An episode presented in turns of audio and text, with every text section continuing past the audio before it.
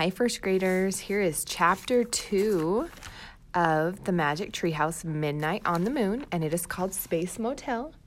And remember, they got into the treehouse and they couldn't decide where they were going to go.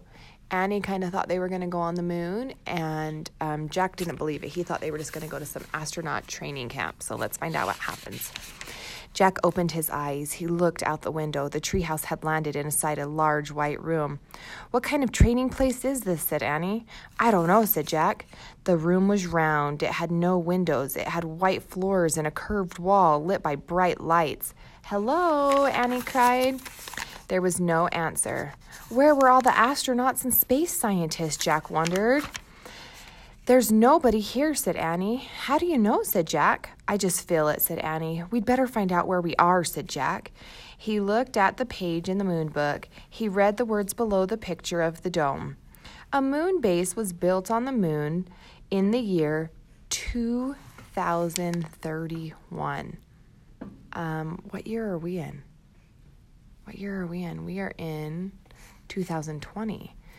Hmm. The top of the dome, dome slides open to the, let spacecrafts enter and leave. Oh man, Jack whispered. What's wrong? said Annie. Jack's heart pounded with excitement. He could hardly speak. We've landed inside a moon base, he said. So, said Annie. So the moon base is on the moon, said Jack. Annie's eyes widened. We're on the moon? she asked. Jack nodded. The book says the moon base was built in the year 2031.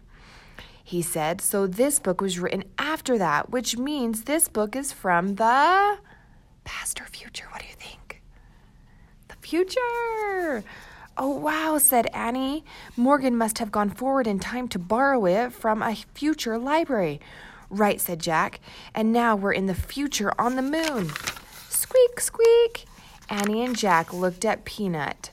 The mouse was running around in circles. Poor Peanut, said Annie. She tried to pick the mouse up, but Peanut hid behind the mango on the letter M. Maybe she's nervous about being on the moon, said Annie. She's not the only one, said Jack. He let out a deep breath, then he pushed his glasses into place. So, what's a moon base? asked Annie. Jack looked at the book. He read aloud. When scientists visit the moon for short periods, they eat and sleep in the moon base. It's a space motel, said Annie. I guess, said Jack. He read more. The small base has a landing chamber and a room for storing spacesuits. Air and temperature controls make breathing possible.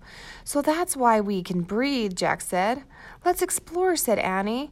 We have to find the fourth M thing for Morgan. No, first we should study this map, said Jack.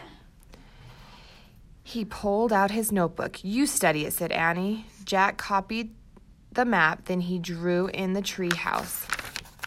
Okay, he said. He pointed to the X in his drawing. We're here. Jack looked up. Annie was gone.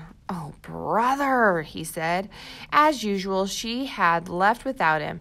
Before they could even make a plan, Jack put the moon book and pencil into his pack. Carrying his notebook and backpack, he started out with out the window. Squeak, squeak. Jack looked at Peanut. The mouse was running back and forth on the letter M. Stay here and stay safe, Jack said. We'll be back soon. Jack swung himself over the windowsill. His feet touched the floor of the landing chamber. Annie, he called. There was no answer. Jack looked at the diagram. It showed only one way to go. Jack walked along the curved white wall to the stairs. He climbed the steps to a hallway. Jack, hurry! Annie was at the end of the hallway, standing in the airlock. He, she peered out a window in a giant door. Jack hurried toward her. Annie stepped aside so he could look out the window, too. Oh man, said Jack. What he saw took his breath away.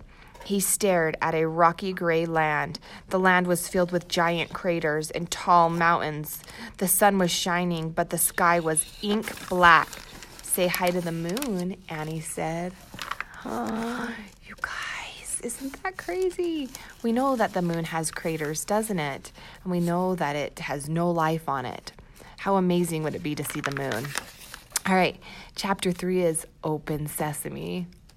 I don't know what they're going to do. I wonder if they're going to walk on the moon. But remember, there's no air, so they're going to have to be prepared. Hopefully, it'll tell us what happens in chapter three. See you guys.